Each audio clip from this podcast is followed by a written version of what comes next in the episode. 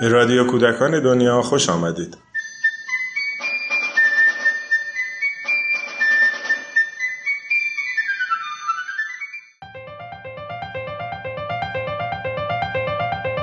یکی سلامت و خلاقیت یکی دنیای برهنه و خلاقیت. من رشتم رو سایکولوژی رابطه ساختار و رفتار در حقیقت. فقط یک معلمم. محیط حرف زد در واقع دوست داشتن. مواجهه که با ادبیات کودک و کتاب های کودکان داشتم باتون صحبت بکنم. من بخش تخیلش رو بیشتر براتون صحبت می‌کنم. فکر یه پروژه رو بهتون معرفی کنم به اسم پروژه مدارس شاد. قرار من در مورد گستره زبان تصویر و امکاناتش برای خلاقیت صحبت کنم.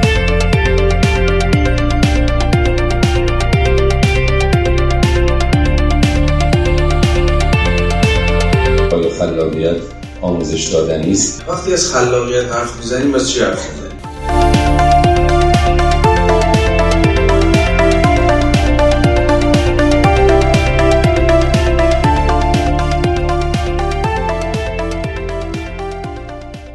نویسندگان ایرانی هستن آقای فرهاد حسنزاده که در آبادان متولد شدن و از نوجوانی دستی به نوشتن داشتن و آثار متعددی از ایشون در زمینه های رمان، داستان کوتاه، شعر، داستان تصویری، متون کهن، زندگی نامه، تنز به چاپ رسیده توی جشنواره های داخلی و خارجی جوایز بسیار متعددی رو بردن در سال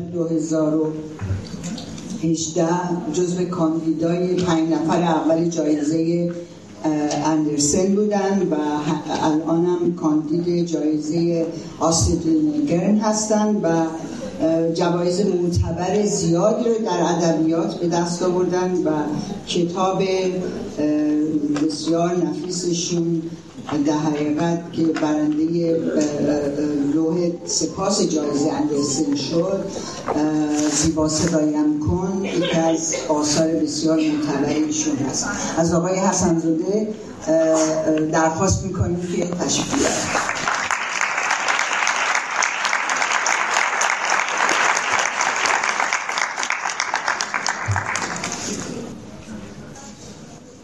سلام عرض می‌کنم خدمت همگی. عصرتون بخیر. خوشحالم که تو این جمع هستم و صحبت می‌کنم درباره مبحث خلاقیت. جمله خوشحالم که در جمعتون هستم یه جوری پاساژ یک ورودیه برای اینکه یه مقدار گوینده ترسش بریزه و غلبه کنه. عرض شود که خب من سخنران نیستم مدرسم نیستم ولی نویسندم و تجربیاتی دارم که وقتی بحث سمینار پیش اومد فکر کردم که من لاغل می‌تونم این تجربیات رو مطرح کنم و یک جوری دربارشون حرف بزنم. اگر درباره کارهام صحبت می‌کنم ببخشید یک جوری حمله بر خودستایی نشه. همون بحث تبادل تجربه است. و من در اجازه این رو نوشتم که راحت تر بتونم ارائه کنم.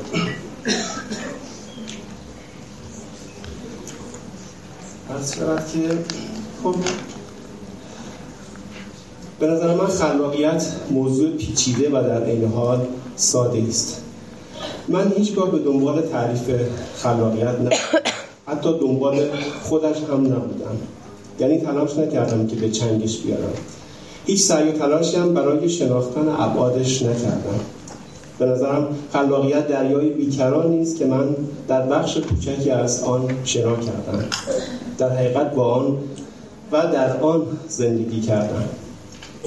مدت ها بودی دارم می‌خواست کمی از خودم فاصله بگیرم و تجربه هایم را با دیگران در میان بگذارم و این سمینار این فرصت را پیش آورد. من همواره سعی کردم جوری دیگری به پیرامون خودم و مسائلی که با آن مواجه می‌شوم نگاه کنم. البته همیشه هم موفق نبودم.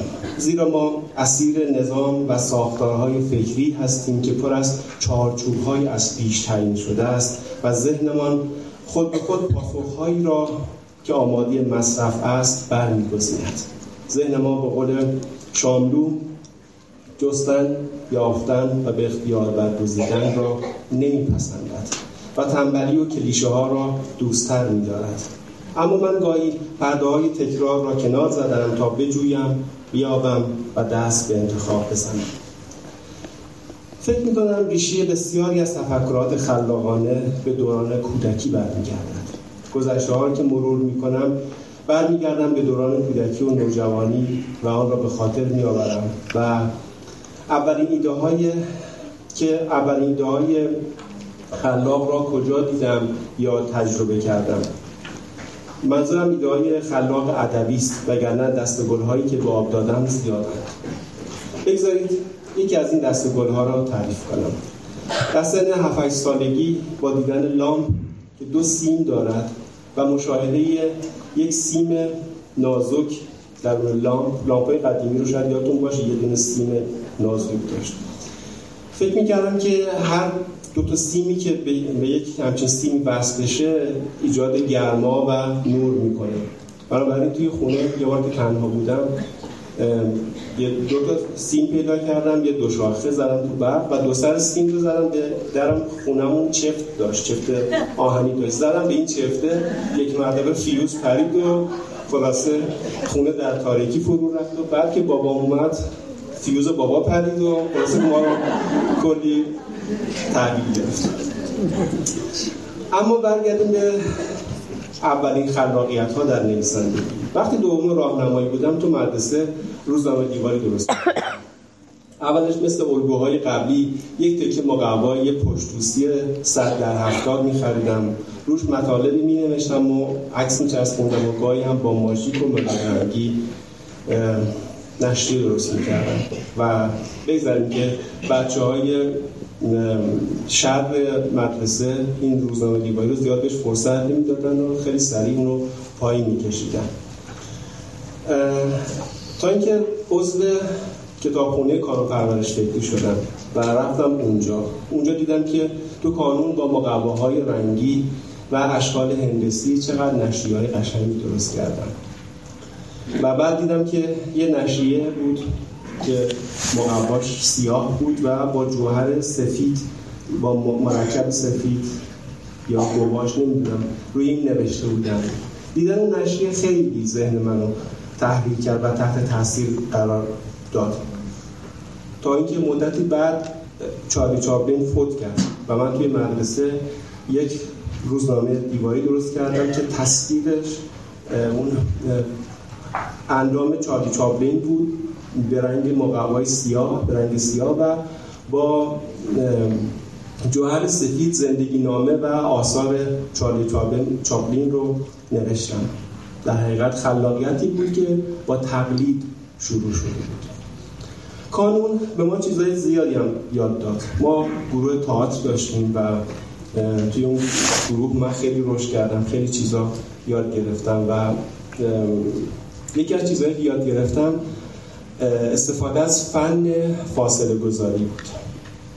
یعنی یک نمایش کار کردیم از برتولت برشت و تو این نمایش موقع شروع به جایی که از پشت صحنه بیاییم و مثل بچه آدم نمایشمون رو شروع کنیم از سمتی که تماشاچی ها میان از اون در پشتی تب زنان می اومدیم روی صحنه و نمایش رو اجرا می کردیم خب کارگردان ما جوان بود و طرفدار سبک فاصله گذاری برشت.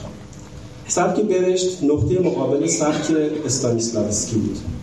اگه خیلی مختصر بخوام بگم سبک استانیسلاوسکی متد اکتیک یا اکتیک نام داشت و تاکید او بر روانشناسی درونی بازیگر و افزایش هیجانات و احساسگرایی تماشاگر است که هنگام اجرای نمایش او را درگیر او را دچار درگیری عاطفی می کند اما برش با سبک اپیک معتقد بود تماشاگر نباید غرق در احساسات و شور هیجانی شود بلکه باید در جایگاه یک قاضی به تجزیه و تحلیل نمایشی که در حال اجراست بپردازد. در سبک برشت مبنا بر این است که تماشاچی احساس کند آماده, آمده نمایش ببیند و مدام عواملی به او گوشزد می کند که اینجا تماشاخانه است و آن کسی که نمایش بازی می کند فرهاد است. او قرار است این نقش را بازی کند. پس با او هم همزاد پنداری نکن و نمایش رو ببین و ببین چه اتفاقی قرار است بیفته البته خب این بحث خیلی مفصله و سالهاست که بحث و درگیری بین طرفداران این دو سبک در نمایش وجود داره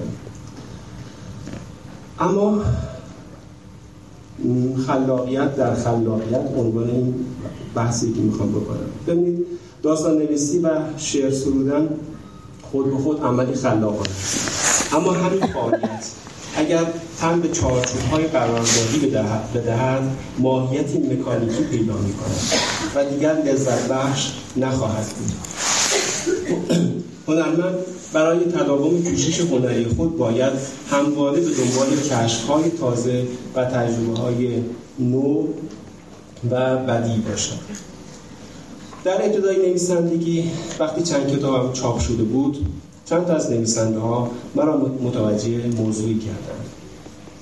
اونا در گوشی یا تو جلسه های قصه به من گفتن که قصه هایی که برای نوجوان ها می نویسی بهتر است ولی قصه های کودکانت چنگی به دل نمی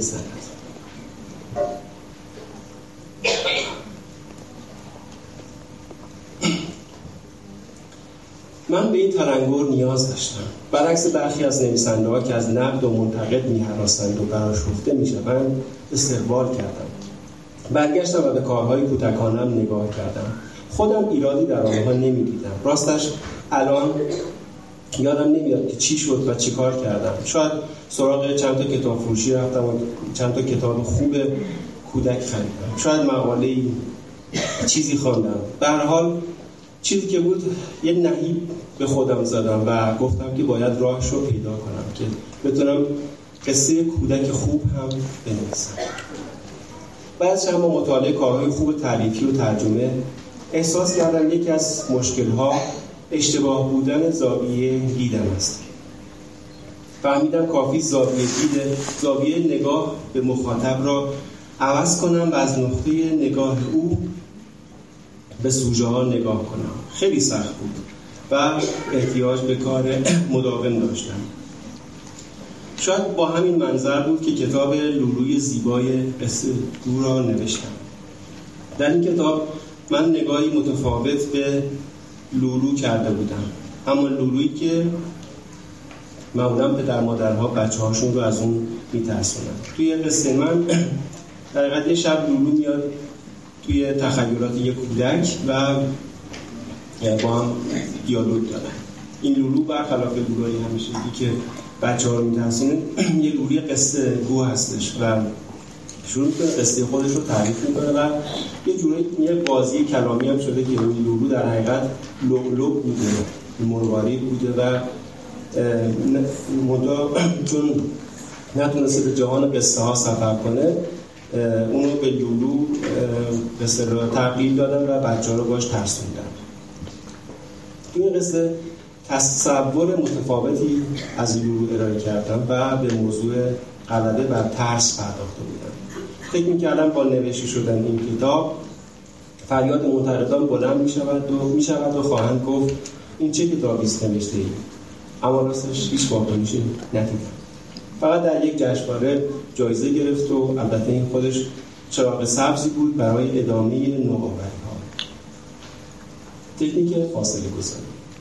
خب در ادامه مسیرم نوشتنم برای کودکان در مسیر نوشتنم برای کودکان یه اتفاق خلاقانه دیگه افتاد.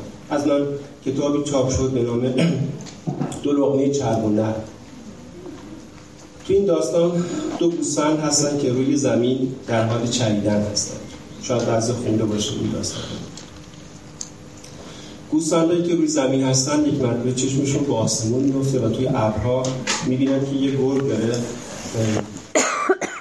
ابرها گوسفندای توی ابرها رو تهدید می‌کنن و تلاش می‌کنن که صداشون رو به اون ها برسونن و اونها رو متوجه کنن اما نمی‌تونن.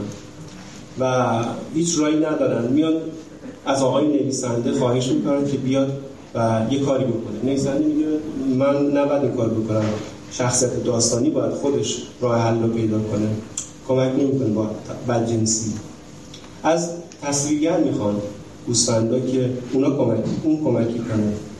تصویرگر چشم نویسنده رو دور می‌بینه و یه پرنده کوچولو می‌کشه و این پرنده کمک می‌کنه که اون پیام این گوسفندای زمینی به اون گوسفنده ابری برسه و نجات پیدا کنه. خب در اینجا سنت داستان نویسی به شکل مرسوم شکسته میشه. کودکان عادت دارن به خواندن قصه هایی که ساختار رواییشون از قوانین همیشگی درونی و بیرونی و نویسنده خارج از دنیای واقعی داستان رو شروع می‌کنه به اوج میرسونه و تموم می‌کنه. همه چیز در اختیار نویسنده است. اما در این روند در همین داستانی که گفتم نویسنده که همیشه روایتگره تبدیل میشه به یکی از عناصر و شخصیت های داستان. پژوهشگرای ادبیات به این نوع روایت داستانی فراداستان می‌گویند. شاید این نام این تکنیک به اندازه خودش مهم نباشه. همانطور که استفاده از تکنیک هم برای نویسنده پدیده بیرونی نیست و از ناخودآگاهش میاد شاید استفاده از این روش یک نوع بازی باشد. بازی نویسنده با مخاطب که ببیند دنیای داستان اینطوری ساخته می شود هیچ قطعیتی وجود ندارد. شخصیت داستان با اینکه زاده ذهن نویسنده است اما می تواند مشکل آفرین باشد. می تواند نویسنده را اذیت کند می تواند با او دعوا کند و حتی از او کمک بخواهد. حتی از تصویرگر که نقشی متفاوت در تولید کتاب بازی می کند استفاده می شود شاید این خلاقیت حاصل خستگی و دلزدگی نویسنده از نوشتن یا خواندن داستانهای معمولی و تکراری باشد. شاید نویسنده می‌خواهد بر علیه نظام موجود که بیان که بدانیم و بخواهیم تبدیل به کلیشه شده قیام کند. این کتاب هم بازخوردش به جز یک جایزه چیزی دیگری نبود. منظورم نقد و انتقادی است. نقد و نقادی است. ولی به خودم امیدوار شدم و احساس کردم هنوز جای کار وجود دارد این فاصله گذاری در رمان اقرب های کشتی بمبک هم اسباب به هم ریختن خط مستقیم داستان شد. در این رمان شخصیت نوجوان به طور مشخص دارد داستانش را برای نویسنده تعریف می کند و یک جاهایی به طور مستقیم به نویسنده می‌گوید مثلا میگه فلانی فلانی حرفای خیلی رکیکی زد که اگه بگم شما نمی‌تونید بنویسید و اگه هم بنویسید کتابتون چاپ نمیشه. این شخصیت حتی در پشت جلد رمان هم حضور داره. مثلا میگه که این کتاب هستش. میگه تا حالا نقشه کشیدیم مثلا نقشه آدم روبایی. ما نقشه کشیدیم. من و بچه های باند اقرب یه شب که هوای جورایی سرد بود رفتیم تو کمین سوژه. دزدیدیمش بردیمش تو کشتی بمبک که پاتوقمون بود. تا به موقع حسابش رو برسیم. بقیهش رو نمیگم که داستان آقای فرهاد حسنزاده از سکه نیفته و ناشرش یه وقت شاکی نشه. از ارادتمند خلو یا خلو قهرمان اصل کاری داستان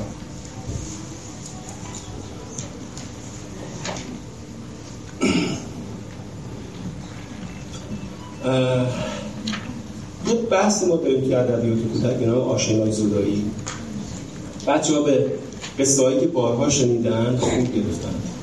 مسیر ذهنی اونا پس از شنیدن اسم مثلا روبا و کلاق به سمت همان قصه همیشگی میره اما همونطور که زندگی خودش یه بازیه پس قصه ها هم می‌تونن محملی برای بازی باشن. بازی های خلاقانه.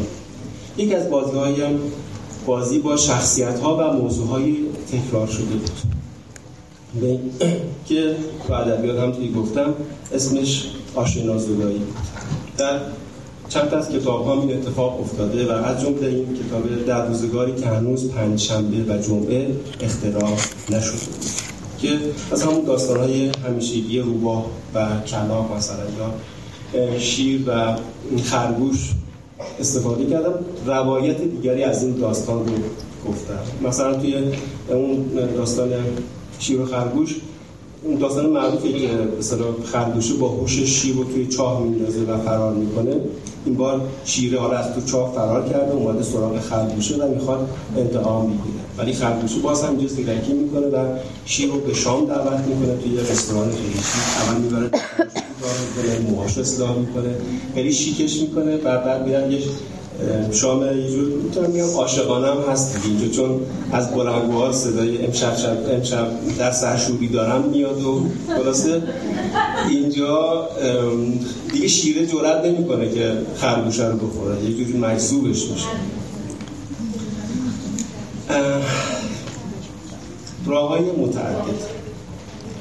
در دنیای خلاقیت قانونی وجود داره که چندان هم البته قانونی نیست ولی برای بسیاری از پدیده ها دلالت داره و اون که میگه که هیچ چیز خطرناکتر از این نیست که تنها یک ایده در سر داشته باشید این قانون می‌خواد بگه برای اثر بخش بودن نیاز به ایده های متفاوتی داریم تا درها و قفلها را از زاویه دیگر ببینیم و برای گشایش این قفلها از راه های مختلفی وارد بشیم. بنابراین وقتی با مسئله روبرو میشیم باید چیکار کنیم؟ اول اینکه به دنبال پاسخ نباشه چیزی که تو مدارس به دانش آموزان ما یاد میدن و آقای رجبی هم به درستی اشاره کردن که این یکسانسازی و حل مسئله از روش های از پیش شده. دوم اینکه به دنبال پاسخ های دیگر باشیم و بدانیم اولین چیزی که به ذهنمان می‌رسد بهترین راه حل نیست. به فکر کردن برای یافتن ایده خوب یا حل مسئله باید ایده های زیادی تولید کرد. زیرا وقتی به دنبال بیش از یک جواب هستید به دامنه تخیلاتتان فرصت گسترش می‌دهید. از یک تجربه براتون بگم که کتاب همانگی کفش بنفش. این کتاب از این الگو این کتاب در حقیقت یه لنگ کفشی که جفتش رو گم کرده و داره به دنبال جفتش می‌کرده تقریبا می‌تونم بگم تم فلسفی عاشقانه هم داره این کار. اصلا بزنید داستان نوشته شده این داستان رو براتون بگم. من یه بار یه داستان نوشتم همین داستان رو نوشتم که یه کفش دنبال لنگش میگرده. اینو توی جلسه داستانی خوندم در کنار دوستان. بعضی از دوستان معتقد بودن که این پایان خوبی نداره. کاش مثلا پایانش به گونه دیگر می بود. من اون داستان رو بردم و یک جور دیگه تموم کردم. این بار پایانش به دل خودم نشست. و بعد یک بار دیگه اون داستان رو نوشتم با یک پایان دیگه. تقریبا سه چهار پنج تا پایان من نوشتم. بعد بعد احساس کردم که اصلا خود همین می‌تونه یک موضوع برای کتاب باشه. نویسنده ای که سرگردانی که داستانش رو با کدوم پایان تموم بکنه. و بعد لنگ کفش رو توی داستان آوردم نویسنده رو آوردم. لنگ کفش میاد پیش نویسنده داستانش رو تعریف می‌کنه و نویسنده هر بار یک پایان بنویسه ولی کفشش راضی نیست. یه بار این کفش میشه گونه یک موش کفش میگه خب چرا استفاده کفشی از من نشده؟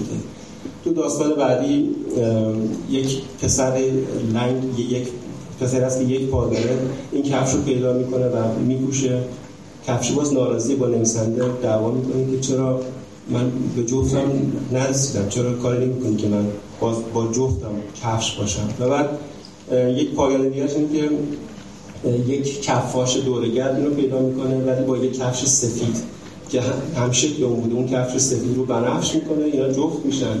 ولی باز هم کفش راضی نیست. و میگه شما نویسنده چه آدمای بیرحمی هستین که دلتون بار شخصیتتون نمیسه شخصیت داستان نمیسوزه. و نویسنده داره داستان بعدی رو می‌نویسه که کفش خودش میره و که در پایان خودش رو رقم بزنه.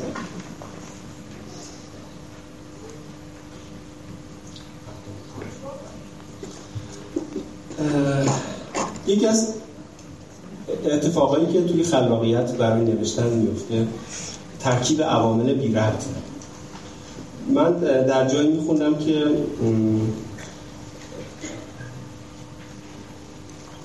اصطلاح. موضوع کشف گوتنبرگ رو توضیح داده بود که گفته بود که یک فرد گوتنبرگ علوم زیادی رو باش آشنا بود.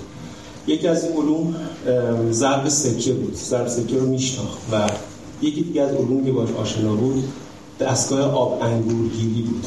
دستگاهی که خیلی بزرگ انگور رو میگذن توش فشار میدن و آب. انگور می‌گیره. بعد از ترکیب این دو دستگاه از این دو تا فکر یک ایده جدید به ذهنش رسید که همون دستگاه چاپه. و از این روش من باز هم استفاده کردم. من به خاطر کاری که توی نشریات داشتم با سرگرمی آشنا بودم. سرگرمی ماس و یعنی شکلی که برای بچه ها جالبه.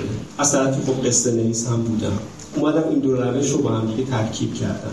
و حاصل شد کتاب هایی که ترکیبی از قصه و سرگرمی بود. و اون رو توی چند از کتاب هم نقش دادم از جمله مثلا این دیو دیو سر یا آرنگی و گربه ناقلا که ترکیبی از قصه و سرگرمیه و یه جایی قصه به یک جایی می‌رسه و صفحه باز میشه و کودک وارد فضای باز و سرگرمی میشه. که در ارتباط با خود داستان هم هستش.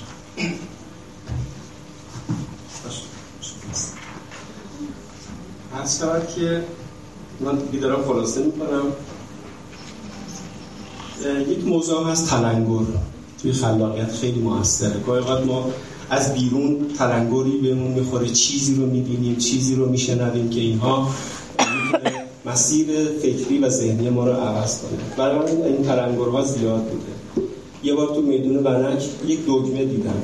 یک دگمه قرمز که افتاده بود کنار پیاده رو. این دگمه خیلی ذهن منو درگیر کرد. و حاصل اون شد چند قصه که یک از این قصه هم چاپ شد.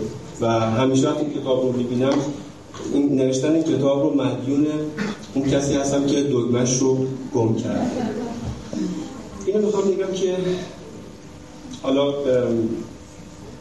کسانی که اهل نوشتن هستن دوست دارن بنویسن از اینها به حد می‌تونن یک جوری استفاده کنن درس بگیرن و این تلنگرها این روش ها روش های زیادی هست. کاش فرصت بود من بیشتر می‌تونستم توضیح کنم بعضی از اینها رو که حتی بعضیشون برای اونایی هم که دوست بنویسن و احساس می‌کنن که نیاز به کمک دارن می‌تونه راهگشا و کمک دهنده باشه. خیلی ممنون که به بحث